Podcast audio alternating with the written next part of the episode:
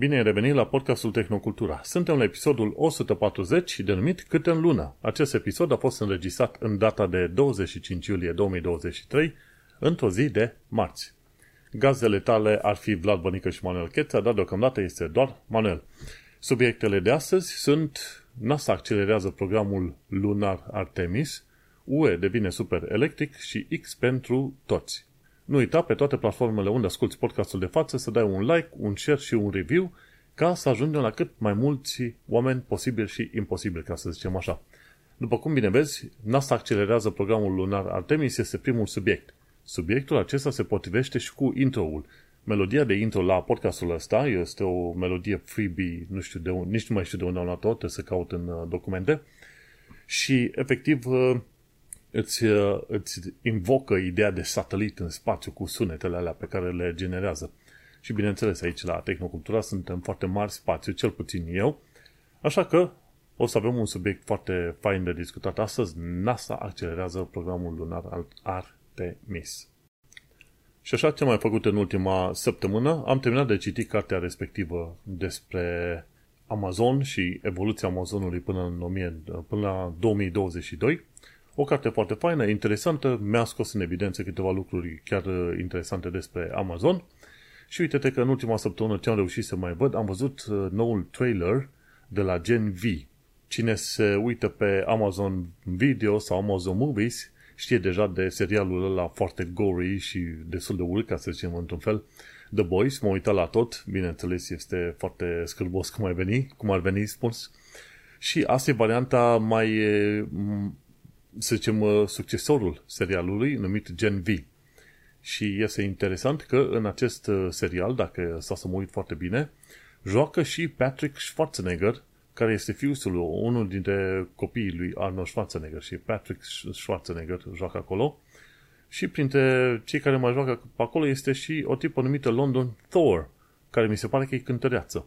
Interesantă combinație de oameni pe acolo, așa că o să mă uit și eu cu o curiozitate aparte la Gen V, succesorul lui The Boys pe Amazon Video.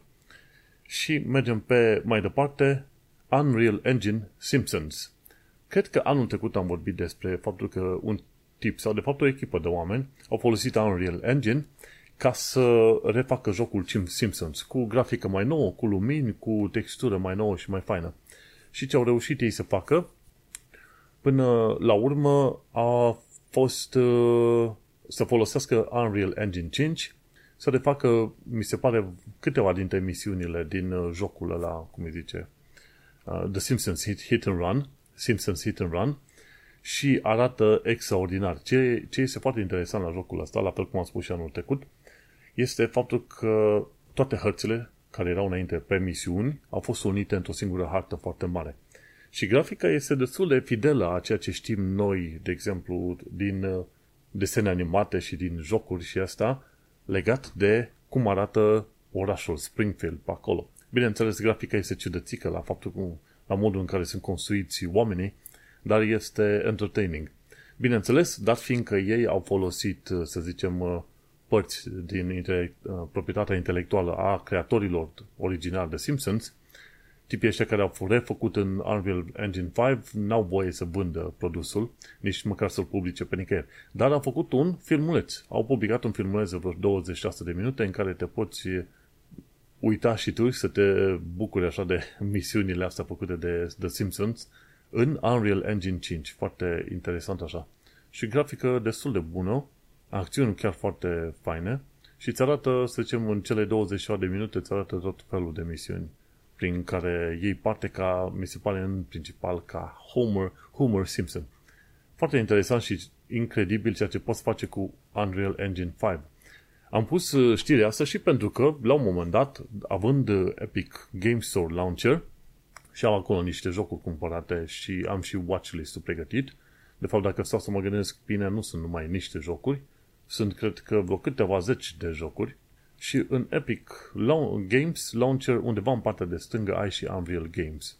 Băi, și de curiozitate zic, hai să instalez și eu Unreal Games, să văd uh, despre ce este vorba cu acest Unreal. Uh, dacă tot el sub nasul meu, de ce nu? Hai să-l instalez. Măi, și mi-a luat nu știu câteva ore să instalez uh, jocul, respect, uh, jocul engine-ul respectiv, pentru că mi se pare engine-ul în sine e cât 100 și ceva de giga, dar mai apoi, când să atașez un proiect, am vrut să atașez The City demo și acel demo cu Matrix-ul.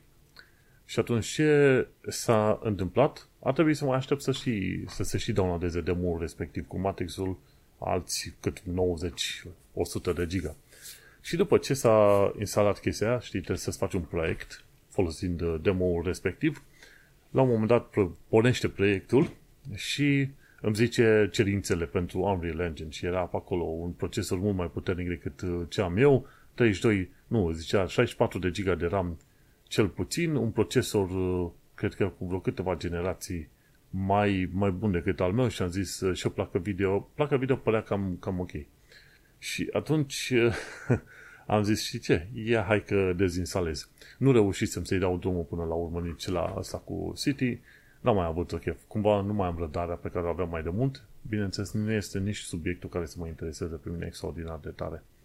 Dar uh, au niște demo-uri foarte interesante. Am zis că poate la un moment dat, dacă chiar o să fiu interesat, probabil va trebui să am un calculator mult mai puternic ca să pot să instalez și eventual să creez și eu o, o prostie pe aici de, de joc.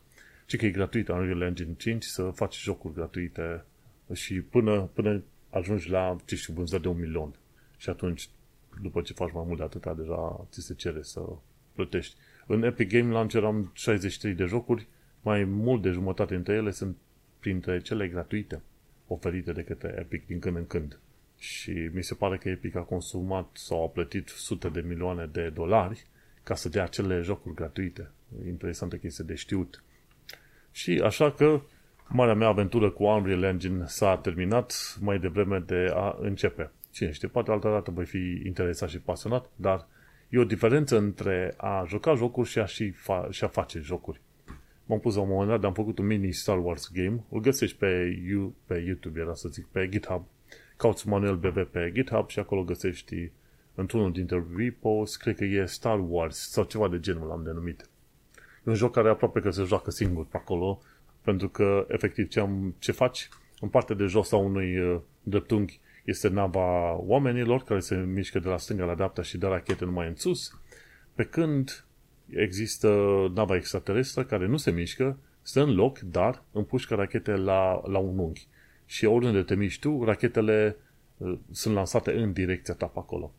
Și eu, e foarte ușor de jucat și de bătut uh, jocul respectiv. Chiar vreau la un moment dat să implementez o situație în care nava extraterestră se ferește de rachetele tale și se, se ascunde, se duce mai departe, într-o parte sau în alta și poate chiar se teleportează, știi? Și, cum îi zice, n-am mai avut chef, m-am plictisit. De obicei, cam asta e cu programatorii ăștia. Le vine o idee, lucrează la o chestie și pe aia se plictisesc, se duc și lucrează la alta, și pe aia la alta, și la alta. Și așa se găsește la foarte mulți developeri. Au o tonă de chestii începute și probabil niciuna terminată. Poate doar jobul lor obișnuit. și da, am, un, am făcut un joculeț micuț pe acolo, dar m-am plictisit repede. Îmi place să joc jocuri cât mai faine, cât mai simpatice, dar să le construiesc eu așa A to Z, parcă nu este tocmai uh, uh, mai tick-up, ca să zicem așa. Și acum să intrăm în primul mare subiect al zilei de la TechCrunch. Și că NASA a anunțat noile firme care primesc contacte pentru 2023 Tipping Point. Tipping Point e un fel de planificare a viitoarelor, să zicem, cercetări tehnologice în ceea ce privește călătoritul în spațiu și în special e vorba de misiunea asta Artemis, unde NASA vrea să trimită prima femeie, mi se pare, prima persoană de culoare și prima persoană cu dizabilități în spațiu, pe lună. Deci, efectiv, să aselenizeze, că nu zice aterizeze, că e A, și după aia vine teriza, e pe pământ, e a seleniza pe lună, că e de la Selena, nu? Și a amortiza e pe Marte.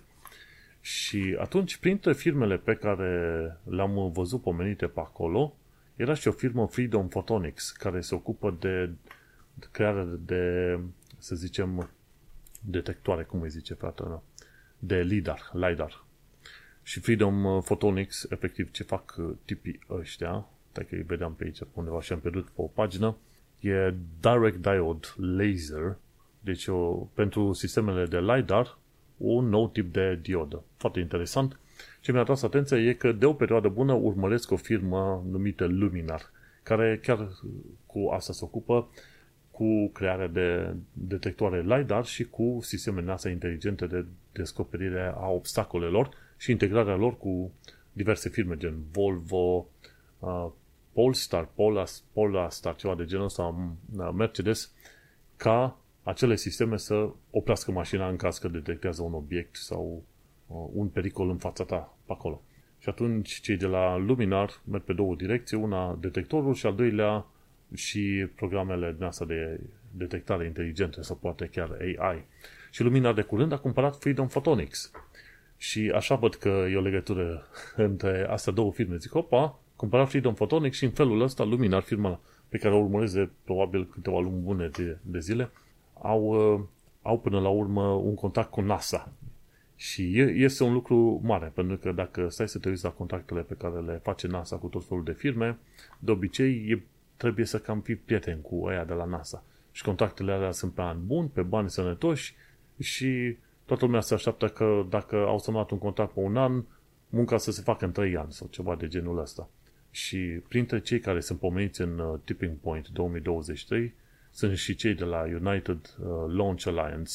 Și mi se pare că cei de la United Launch Alliance sunt uh, o firmă construită din Boeing plus, uh, ce mai este, dacă stau să mă gândesc bine, Northrop Grumman, da, Lockheed, da, vezi, Boeing, Lockheed Martin.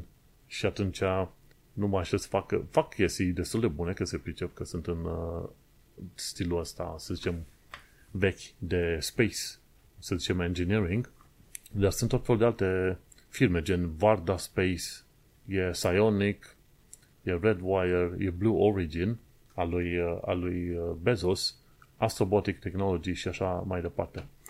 Și interesantă chestie că până la urmă nu se mai trimit proiecte neapărat către mari, de gen uh, Raytheon, Northrop Grumman, Boeing și ăștia alții ce mai erau pe acolo, ci se trimit și către efectiv firme mai mici care cumva au demonstrat că, până la urmă, sunt în stare să creeze chestiuni în spațiu.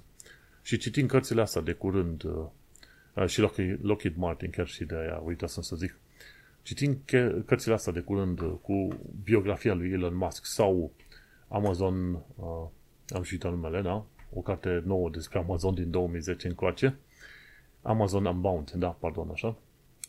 Și aflu acolo despre SpaceX de la Elon Musk și mai apoi despre Blue Origin de la de la lui Bezos. Ambele sunt firme private, să nu uităm așa. Deci dacă vrei să investești în ele, nu prea ai cum în momentul de față. Și vezi că ceea ce a făcut uh, astea două, Blue Origin și SpaceX, a fost să genereze, să zicem, o mini-industrie de transport de materiale care a fost creată în probabil nici o zecime din timpul în care ar fi trebuit să fie creată dacă pune pe cineva de la Lockheed Martin și Boeing să facă și la un preț probabil cam de vreo 10 ori mai ieftin. Și atunci îți dai seama ce a făcut aia nebuniile acolo cu oameni angajați cu vârste de 20 până la 30 și ce vârstă medie probabil 27 de ani în firmele astea Blue Origin și la SpaceX a fost un lucru extraordinar de mare și a arătat că, uite, firmele mici pot să concureze pentru contacte pentru NASA și să și o scoată la capăt, da? Să nu uităm că SpaceX mi se pare că au reușit să creeze boostere care aterizează singure. După aia, la o lună distanță, mi se pare că și Blue Origin a făcut aceeași chestie. E cumva o lună între asta două, nu mai știu exact care e prima, care e a doua. Și au demonstrat un lucru interesant pe care nu te, la care nu te fi așteptat nici în filmele SF. Filmele SF, da? Ok? Și atunci e interesant de văzut că până la urmă NASA nu mai semnează noi cu firmele mari, se duce și pe firme mai mici care cumva au reușit să demonstreze. Bineînțeles, contactele astea care sunt trimise de curând nu sunt trimise numai pentru transport în spațiu, ci sunt trimiși pentru detectare la LiDAR, uh, pentru, să zicem, uh, crearea de habitate în spațiu, crearea de habitate pe lună, pentru crearea de panouri solare, mi se pare că cine zicea, Varda Space sau cine mai era pe acolo, era vorba de, cum zice, da, uite, cei de la Blue Origin, ei uh, spun că vor să facă panouri solare pe lună. Interesantă chestie. Și atunci vezi uh, pe tot felul de departamente diferite. Pentru că dacă vrei să faci programul ăsta pe termen lung, tu nu numai că trebuie să duci oameni acolo, dar trebuie să creezi și un habitat pentru ei și să ai și energie, să ai și clădiri în care pot locui foarte bine și printre cele mai mari probleme acum pe lună, în principiu, nu e, to- nu e tocmai faptul că n-ai atmosferă pe acolo. Aia probabil ar fi aproape cea mai mică, pentru că rezolv problema lipsei de atmosferă cu un habitat în care poți să recirculi aerul, da? Uite-te cum e la submarinele militare. Poți să stea și câte șase luni de zile în, în apă, era să zic în subsol, da? Băgați în misiuni sub, subacvatice, da? Pentru că au acele reactoare nucleare care le permite să meargă misiuni sub apă luni întregi. Și atunci, bineînțeles că aerul trebuie recirculat pe acolo și odată ce chestia asta se poate face în apă, se poate face și în spațiu. Și atunci problema mare nu este neapărat vidul ăla, lipsa de aer. Problema mare este pe lună, de exemplu, este praful ăla, care este un praf specific cu caracteristică în aia de sticlă, foarte fină, care îți taie foarte ușor uh, tot felul de mecanisme și atunci când intră acel praf între orice fel de mecanisme, îți distruge roboți. Mi se pare că și uh, chinezii au avut un robot trimis de curând și tot așa, mi se pare că praful i-a făcut de, de i-a venit de hack acelui robot, nu? Era ceva fericire, nu mai știu cum, și robotul săracul a ajuns într-o fericire de nisip lunar. Și atunci una dintre marile probleme acolo pe lună este de fapt praful respectiv. A doua ar fi meteoriții aia micuți, care sunt probabil 1-2 cm, care ar putea veni la viteze de zeci de mii de kilometri și ar putea lovi structurile și le-ar putea efectiv distruge, da? n-ai nevoie decât de ceva de, ce știu, 50 de grame ca să-ți distrugă un dită mai mașină. Dacă chestia de 50 de grame vine la 50 de km pe oră sau chiar mai rapid de atât. Și aia ar fi o altă problemă și, bineînțeles, o altă chestie care trebuie rezolvată, să obții resurse, gen oxigen și hidrogen în primul și în primul rând să obții aer pentru oameni. Și bineînțeles, o altă problemă care trebuie rezolvată pe lună, dar asta e peste, ce știu, poate își fac problema peste vreo 10 ani acum, e că avem de face cu o gravitație de cât 5-6 ori mai mică decât pe planeta Pământ. Și atunci nu poți să ții oamenii chiar prea mult acolo fără să-i obligi să facă antrenamente sau ceva de genul ăla. Corpul uman nu e construit pentru gravitație foarte mică. Și mă bucură să văd că în programul ăsta, Tipping Point, pe sesiunea de 2023, NASA într-adevăr face contacte foarte multe pe o tonă de, să zicem, cum îi zice, o tonă de subiecte diferite, știi? Și atunci inclusiv folosirea de tehnologie cu microunde ca să reușească până la urmă să, cum îi zice, Uh, să, să curețe anumite zone unde vor să instaleze ăștia clădiri, da? Cei de la Red, Redwire, ci că vor să facă treaba asta. Știi? Vor construi un microwave emitter și pe care să îndepărteze pietre și să ajute bine. Construiesc și un compactor, un compactor și cu un microwave emitter, cumva, e foarte interesant, pentru a le permite să topească regolitul. Hmm, să compacteze și să topească regolitul de pe lună. Foarte interesant uh, treaba asta, știi? Și ceea ce vor să facă cei de la Redwire, de exemplu, vor să creeze zone în care nu este praf și efectiv dacă a reușit să topească cel praf, dar m am îndoi chestia asta cu microundele. Hmm, cine știe, dacă faci microunde suficient de puternice, poate, poate reușești. Dar uh, e vorba de creare de străzi, de fundații de case și de platforme de aterizare, de aselenizare. Și da, e o idee bună, de exemplu, cu, cu ceea ce vine ăștia de la Redwire, să ai unde electromagnetice, că este microunde, că sunt lasere, că sunt alte chestii de genul ăsta, prin care, de exemplu, să ai o platformă unde e mult praf și să topești praful respectiv și atunci ar fi interesant. Da, vezi, deci dacă te pui să citești pagina asta cu 2023 NASA Tipping Point Selections, îți vin cu firmele și motivul pentru care au primit niște bani. Ce știu, 1, 2, 5, 10, 30 de milioane de dolari pentru a dezvolta tehnologiile alea. Și o să vezi tot felul de chestiuni din astea foarte interesante pe care nici în jocul video, nici în filme nu le-ai, nu le-ai pomenit. Și e, e foarte interesant. E o pagină destul de scurtă de citit, ca să zic uh, așa.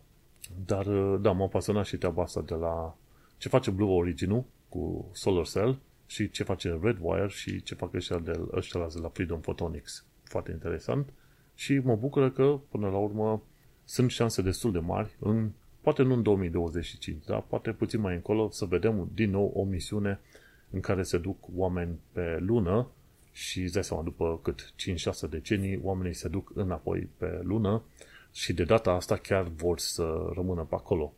Hai să mergem pe mai departe. Am un alt subiect de la The Verge, ci că UE va instala stații de reîncărcare la fiecare 60 de km pe rutele importante. Și când citești articolul respectiv, este vorba de faptul că, până la urmă, e Comisia Consiliul Europei, a Consiliul Uniunii Europene a adoptat câteva reguli noi și este vorba de faptul că din 2025 încolo câteva rute importante, de, nu toate rutele, nu, nu, câteva rute importante pe parcursul Uniunii Europene să primească stații din asta de reîncărcare la 60 de km distanță. Inițial stațiile astea trebuie să aibă 150 de kW și după aia o, o parte dintre stațiile astea, nu, pardon, o parte din punctele de reîncărcare individuale vor trebui să ofere și 350 de kW și 600 de kW până prin 2030 încolo. Și e, e o mișcare foarte bună. Nu s-a pomenit deocamdată cât de mult va costa treaba asta, dar dacă te uiți, există și pe România. O să fie pe sectorul ăla Arad, Brașov, București, Constanța și București, Craiova, Arad, pe partea alaltă, spre Timișoara, Arad. Alea vor fi două, două direcții care vor primi, să zicem, din asta stații de reîncărcare la fiecare 60 de kilometri. Și gândind, gândindu-te că până la urmă o mașină din asta electrică merge pe cât 100-200 de kilometri, ai putea avea baftă să gândești, să-ți gândești itinerarul suficient de bine încât să poți sări la fiecare 2-3 puncte în asta de reîncărcare, încarci 20 de minute și mai te duci pe mai departe. Acum, ce anume, care tipuri de stații de încărcare vom vedea, nu știu, putem doar ghici. Bănuiala mea mare este că vor fi de la Tesla. Dar e doar o bănuială. Mă gândesc că o să vrea ei să diversifice cel puțin, să facă un, un, cel, un fel de stație de încărcare mai generalizată. Bună fază ce vor hotărâi e ca oamenii să se ducă să plătească cu cardul, fără să trebuiască să își facă, să instaleze aplicații și alte chestii cum se întâmplă în momentul de față. Și un pas bun înainte, nu? Când te duci să cumperi benzină de la orice fel de benzinerie, trebuie să faci cont online sau ceva? Nu. Plătești direct acolo și mergi pe mai departe. Și bineînțeles e mirare mare că până la urmă trebuie să fie o, o lege în genul ăsta ca să zică, băi, nu vrem prin aplicație. vrem să fie plata simplă și mergem uh, pe mai departe. Dar uh, așa se întâmplă, uite, vezi, cu tehnologie din asta nouă. Și odată ce Uniunea Europeană aplică chestia asta, o să vezi că și alte zone, ce în India și SUA și China, vor uh, face din plin asemenea programe, măcar pe rutele principale, nu? Că sunt la întrecere cumva astea. Și e super interesant. Nu, nu știu câte puncte în asta de reîncărcare ar putea fi pe toată Europa, că te duci în România, Bulgaria, Grecia, după aia te duci în sus înspre Finlanda, după aia către Portugalia și către Irlanda. Dar te poți gândi că probabil zeci de mii de asemenea puncte vor fi instalate peste tot, ceea ce este foarte interesant și bineînțeles vor fi investiții enorme, enorme pe direcția asta. Deci, știi cum este, atâta timp cât se pun bani pe o anumită direcție, poți să te asiguri că acel lucru se va și întâmpla, mai devreme sau mai târziu. Și cam atâta am avut de zis aici. Nu știu, acum aici în articolul de la The Bird ți arată și rute, câteva rute din astea. Pare că ar fi multe, dar sincer nu sunt.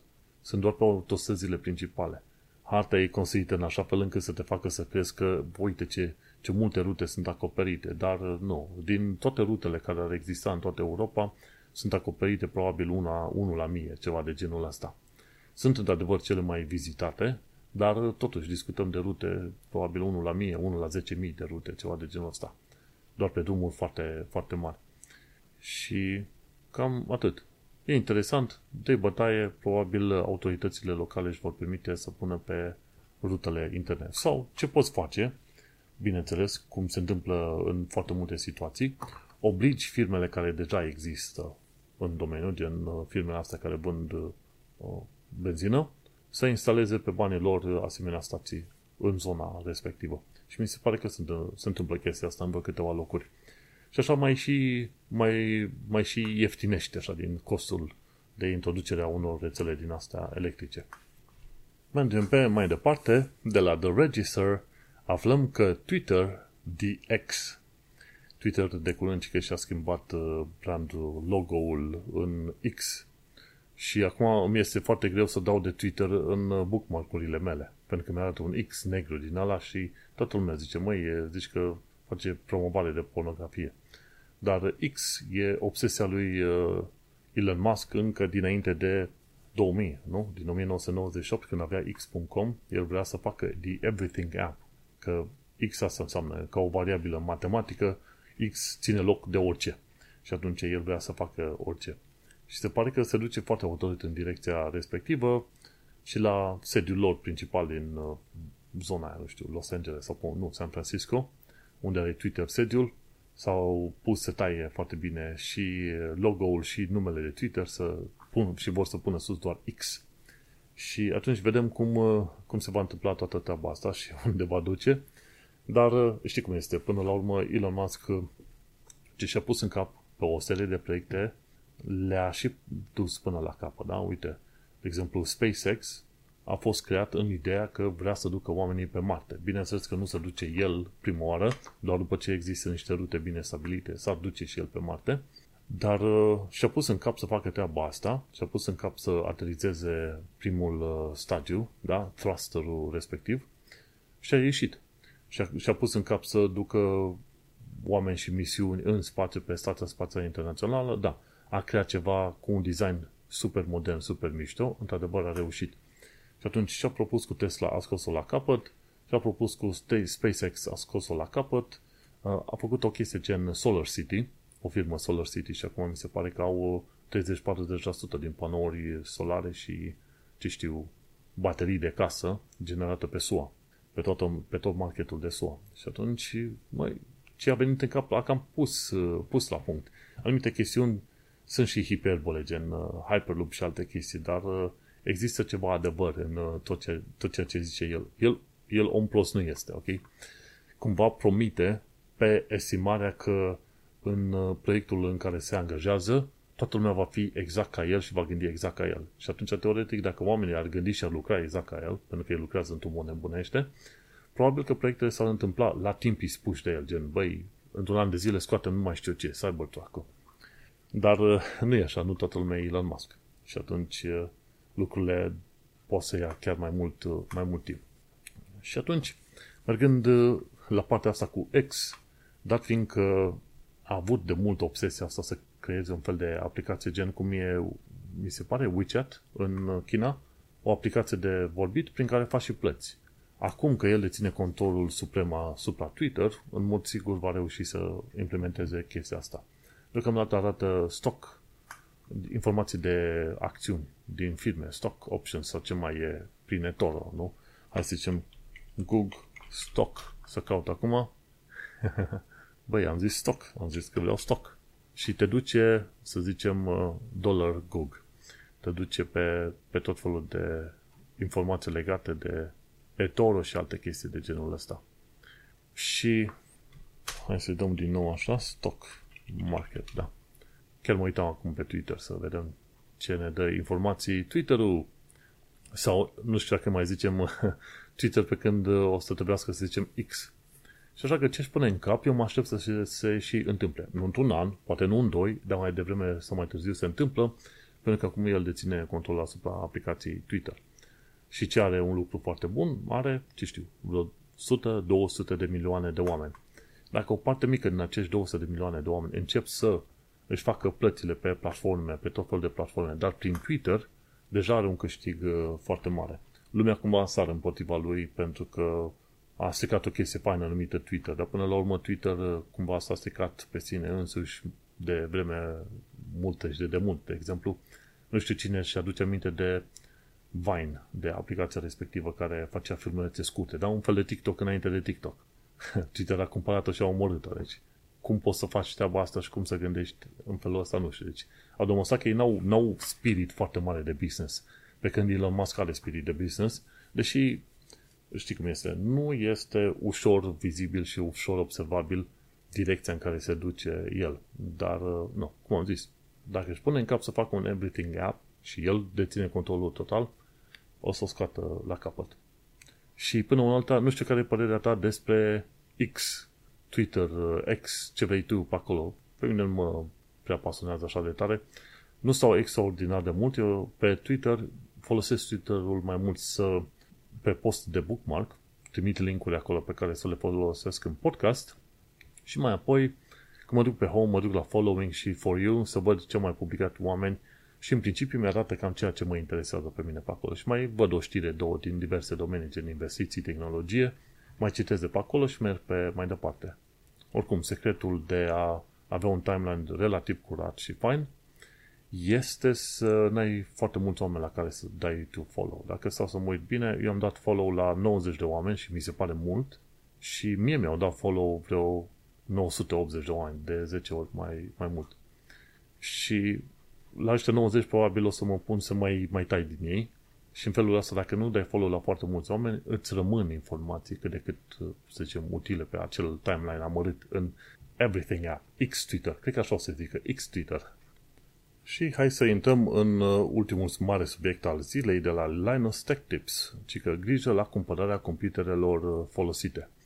În filmulețul ăsta nou pe care l-au publicat ei pe Linus Tech Tips, vorbește de faptul că a luat de pe eBay, mi se pare, cum îi zice, un calculator care zice are procesor i7, are placă video nu știu cât 660 și alte chestii de genul ăsta și avea și o carcasă super uh, mișto.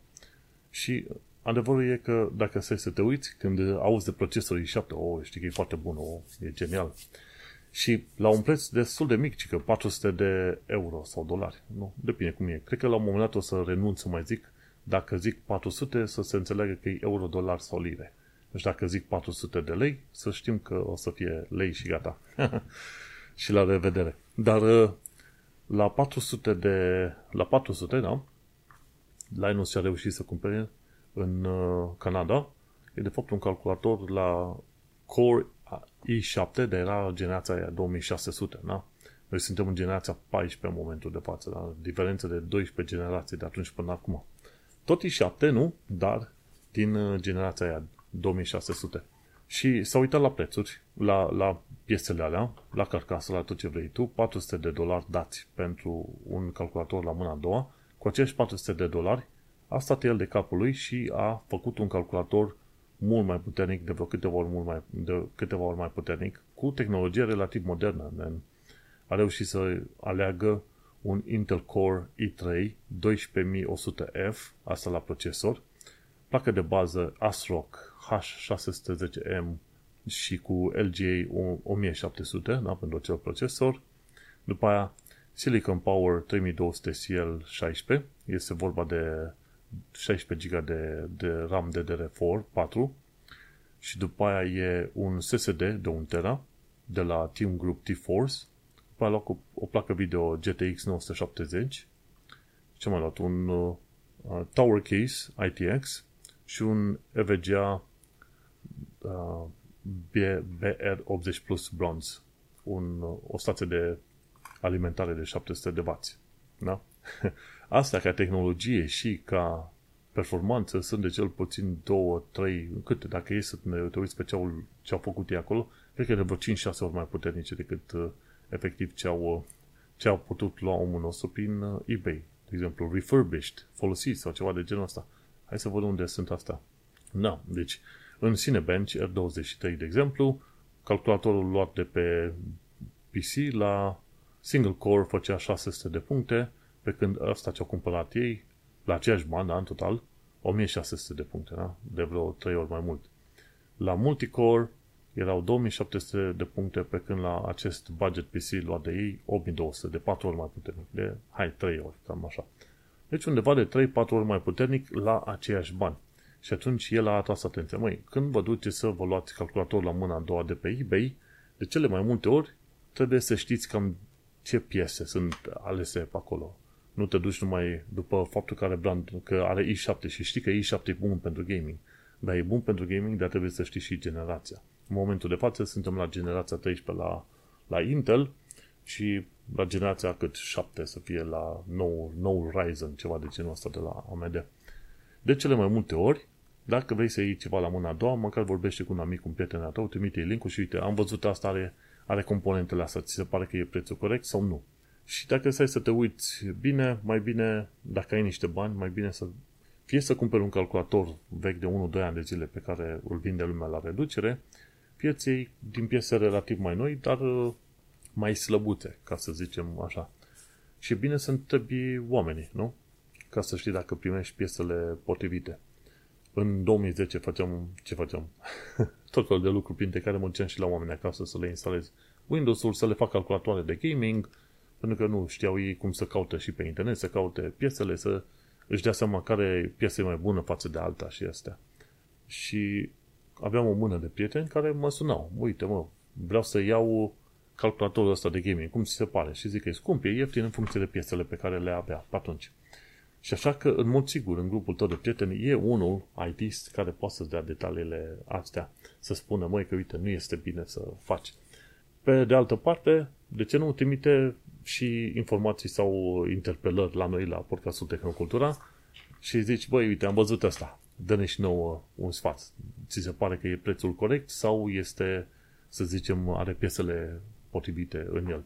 Și mi se pare că treaba asta poți să faci foarte bine când te duci pe tehnocultura.com, cauți un episod de podcast și lași un comentariu pe acolo. Băi, uite, am văzut asta, cum ți se pare?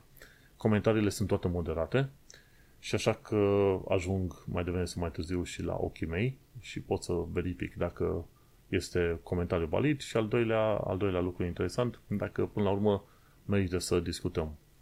Și am, uh, avem deja vreo câteva mii de comentarii de-a lungul anilor strâns pe tehnocultura.com Așadar, grijă mare, dacă nu știi ce piese să iei, mai bine vorbește cu vorbește cu o cunoștință care se pricepe cât de cât la chestiile astea.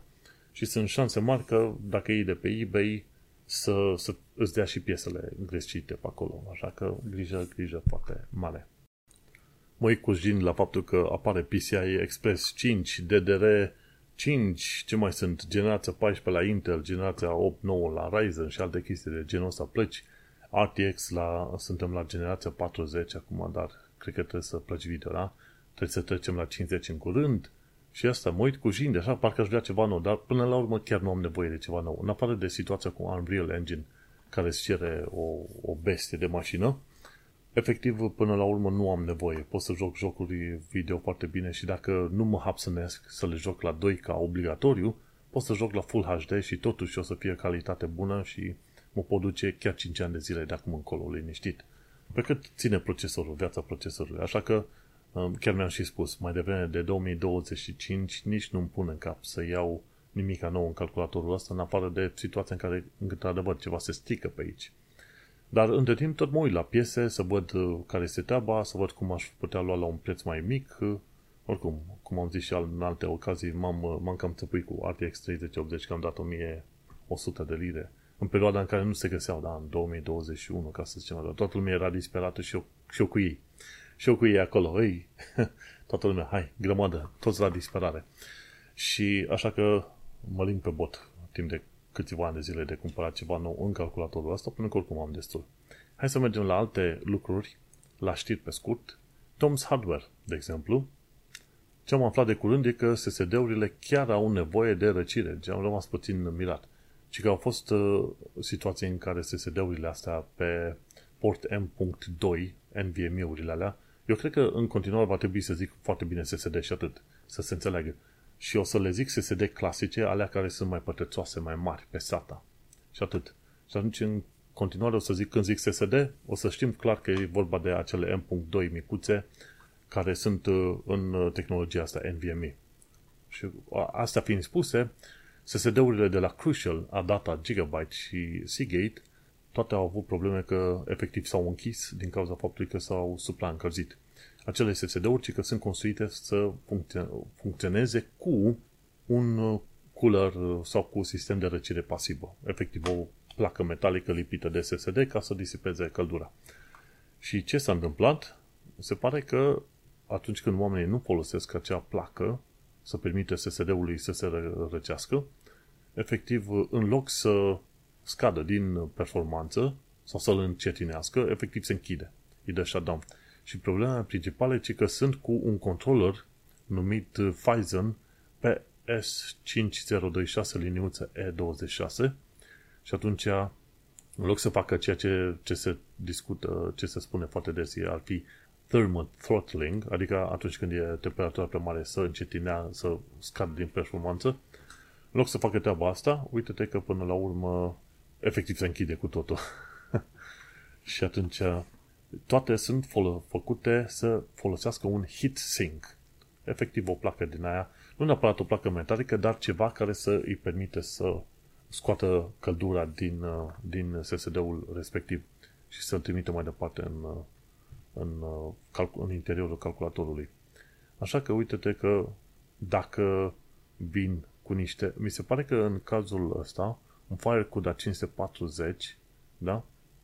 Au uh, aceleași probleme de shutdown și FireCuda, dacă stau să mă uit bine, are o anumit, o plăcuță pe el acolo. Și care zice că plăcuța respectivă ar fi teoretic uh, doar uh, un banner sau brandul, dar de fapt tu trebuie să-i ții acolo plăcuța aia, pentru că plăcuța aia îi permite să preia căldura de la microchipurile din SSD să se răcurească. Și ocazie cu care ar trebui să verific și eu SSD-ul dacă nu cumva ia, ia un foc foarte mare. Am o aplicație undeva, sau aveam la un, la un moment dat o aplicație care verifica și SSD-urile, CPU-Z mi se pare, și chiar îmi poate verifica, de exemplu, uh, temperaturi și așa mai departe. Hai să ne uităm. Disk, check, disk checker, da? Hai să închid asta din nou. Am o aplicație numită, dacă să mă gândesc, Disk Checkup. Și acest Disk Checkup, când dai click pe Smart Enabled Devices, adică SSD-ul nou, ar trebui să-mi și spună dacă este în regulă.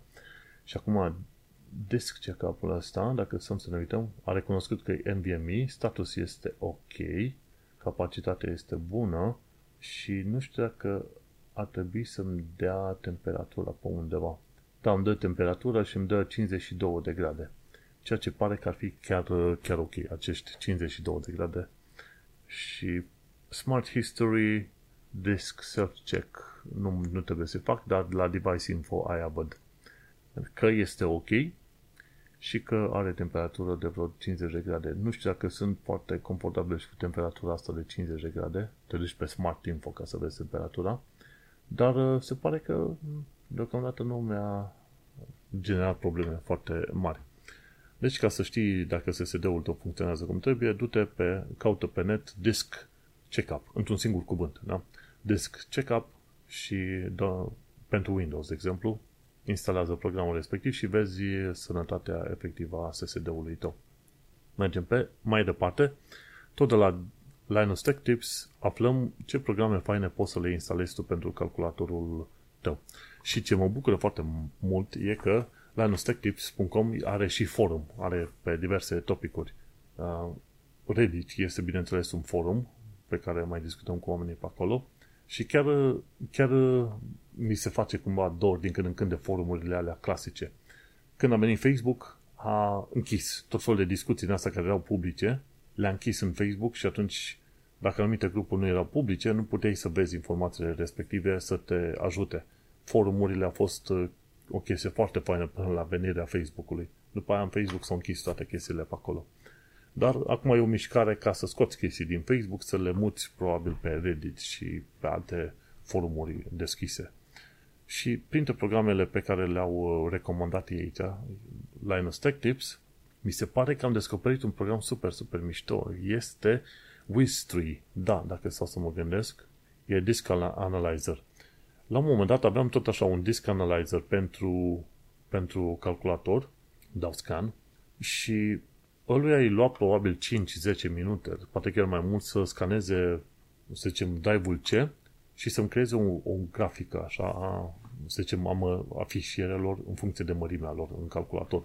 Măi, da, duram foarte mult. Ăsta, în câteva secunde, deja a descoperit uh, programele potrivite, adică mărimile potrivite de fișiere, îmi spune și unde este fișierul respectiv și efectiv, dacă vreau, pot să mă duc la Explore Folder și mă duce direct acolo unde găsesc uh, fișierul la mare. Că, de ce? Pentru că s-ar putea să descopere anumite fișiere care nu mai au ce căuta pe acolo. Sau aveai niște filme, muzică și nu știi unde să le găsești. Poți să te uiți, de exemplu, MP3 files și când dai click pe MP3 în panoul respectiv, ar trebui să-ți arate cu gri tot felul de fișiere MP3, în cazul meu, dar în alte situații sunt scoase în evidență. Dau select. Foarte interesant. Dai click dreapta MP3, e dai select. Aha, uite, mi-arată în foarte multe locuri unde sunt MP3-uri, o groază de MP3-uri și aici sunt podcasturile, de fapt. multe care mi le arată sample-uri, da, pe bandă rulantă. Și e foarte fain asta, acest Wiz 3, w i z t r e e într-un singur cuvânt. Și așa poți să-ți dai seama, măi, dacă n-am spațiu suficient, oare de ce n-am? Și investighez cu acest aplicat, acest program durează foarte, foarte puțin, într-un minut deja, nici într-un minut. Îți găsește tot ce vrei să tu acolo. Mai sunt și alte programe pomenite de către Linus Tech Tips, de Voice Meter, Chocolately, Chocolately sau, ce știu, um, WinToys, dar până la urmă pe mine m-a fascinat ăsta de la Wiz3. Am pus link către forumul lor aici în show notes-ul de la episodul 140, dacă ești pasionat. Și ultima chestie pe astăzi de la Explaining Computers. E vorba de starea computerelor cuantice în 2023. Nu mai, nu mai este o chestie teoretică deja, se discută foarte multe chestiuni legate de, să zicem, computere cuantice. Sunt o bună parte din computerele astea cuantice în uh, în uh, institute de cercetare, ca să zicem așa, pe la universități, dar o altă bună parte sunt deja în folosință la Amazon, la IBM, la Google, la Microsoft prin serviciul Azure Cloud și atunci alea sunt deja comerciale și date și cercetătorilor. Și nu mai sunt o chestie teoretică, sunt deja o chestie cât se poate de practică și din ce am înțeles eu din filmulețul ăsta e că există mai multe tipuri de calculatoare cuantice. Sunt unele care sunt topologice și ar funcționa teoretic la temperatura ambientală, da? 20-30 de grade. Sunt altele pe bază de atom, sunt altele pe bază de electron, sunt altele pe tot felul de alte baze posibile și imposibile. Cele mai multe calculatoare cuantice cumva încă au nevoie de răcire la temperaturi extrem de mici și, bineînțeles, au probleme cu interferența. Efectiv, dacă stai să te gândești, și un grad de diferență de temperatură poate să dea peste cap. Interferență e vorba de acel entanglement din mecanica cuantică de care tot ai auzit. Și uite, că sunt niște companii care lucrează la quantum computers. Aici o listă destul de mare. În afară de cele bine cunoscute, mai e D-Wave Systems, Atom Computing, Alibaba, AQT, IQM, OCQ, Pascal, cu Q, Continuum, Quantum Brilliance, Q-Era, Rigetti, Xanadu. Deci firme de care n-ai, n-ai fi crezut că auzi vreodată, dar sunt tot de firme deja orientate pe direcția asta. Și ceea ce a tras atenția tipul ăsta de la Explaining Computers, tip care e și profesor universitar, da? A tras atenția că computerele cuantice nu sunt menite să creeze, să zicem, uh, o alternativă pentru gaming. Computerele cuantice sunt menite să rezolve anumite probleme mai ciudățele, de exemplu din lumea biologiei și medicamentelor, să creeze anumite proteine ca să lucreze bine cu biologia oamenilor pe acolo. Nu să înlocuiască computerele clasice pentru jocuri video. Dacă pe viitor se găsesc asemenea, să zicem, atribute care pot fi folosite de la computere cuantice pentru jocuri video, da, why not? Și ar putea fi, de exemplu, când este vorba de recrearea fizicii, de crearea interacțiunii, de, când e vorba de ray tracing și lumină, da, poate pe acolo. Dar mai e mult până departe. Ideea generală este că, măi, se fac uh, progrese chiar uh, puternice. Și atunci, uh, dar asta trebuie înțeles, că până la urmă nu este, nu este teoretic și a doua nu înlocuiește calculatorul clasic. Și uite, chiar acum, Selected Qubit Technologies sunt tehnologii superconducting, trapped ion cu ioni Uh, blocați și cu și inclusiv ăștia fotonic. Foarte interesant așa. Deci, și silicon spin uh, cum îi zice, photonics. Hmm, vezi? Numai ca tehnologii generale există superconducting, top ion, photonic și silicon spin, chiar văd pe filmulețul ăsta. Și mai sunt neutral atom qubits și topological qubits. E incredibil că numai pe direcția asta, să zicem, uh, uh, sunt doar șase, do- sunt deja șase domenii diferite și cine știe, multe firme care lucrează pe toate domeniile astea. Și au, de exemplu, Azure Quantum Elements vrea să comprime 250 de ani de chimie în următorii 25. Foarte interesant că odată ce folosești computere cuantice, poți să lucrezi pe chestii de chimie și de biologie și să accelerezi foarte, foarte mult, uh, uh, foarte mult, să zicem, uh, domeniile respective. Interesant, watch the space, cum se spune, și uită-te la filmulețul ăla, 15 minute, foarte fain. Trăim într-o epocă extra interesantă în care probabil o să vedem un computer, primul computer cuantic la casele oamenilor probabil nu o să apară mai devreme de, ce știu, următorii 30 de ani de zile. Dar computere cuantice folosite în mod comercial și în mod util, mă gândesc că le poți vedea și probabil în 10 ani de zile de acum încolo. Super tare! Și cu ocazia asta, uite că am vorbit de Mi s-a dus și vocea, noi ne mai auzim, sunt Manuel Cheța de la manuelcheța.com Mă găsești pe acolo unde am și podcastul Un Român în Londra. Noi ne mai auzim pe săptămâna viitoare. Succes!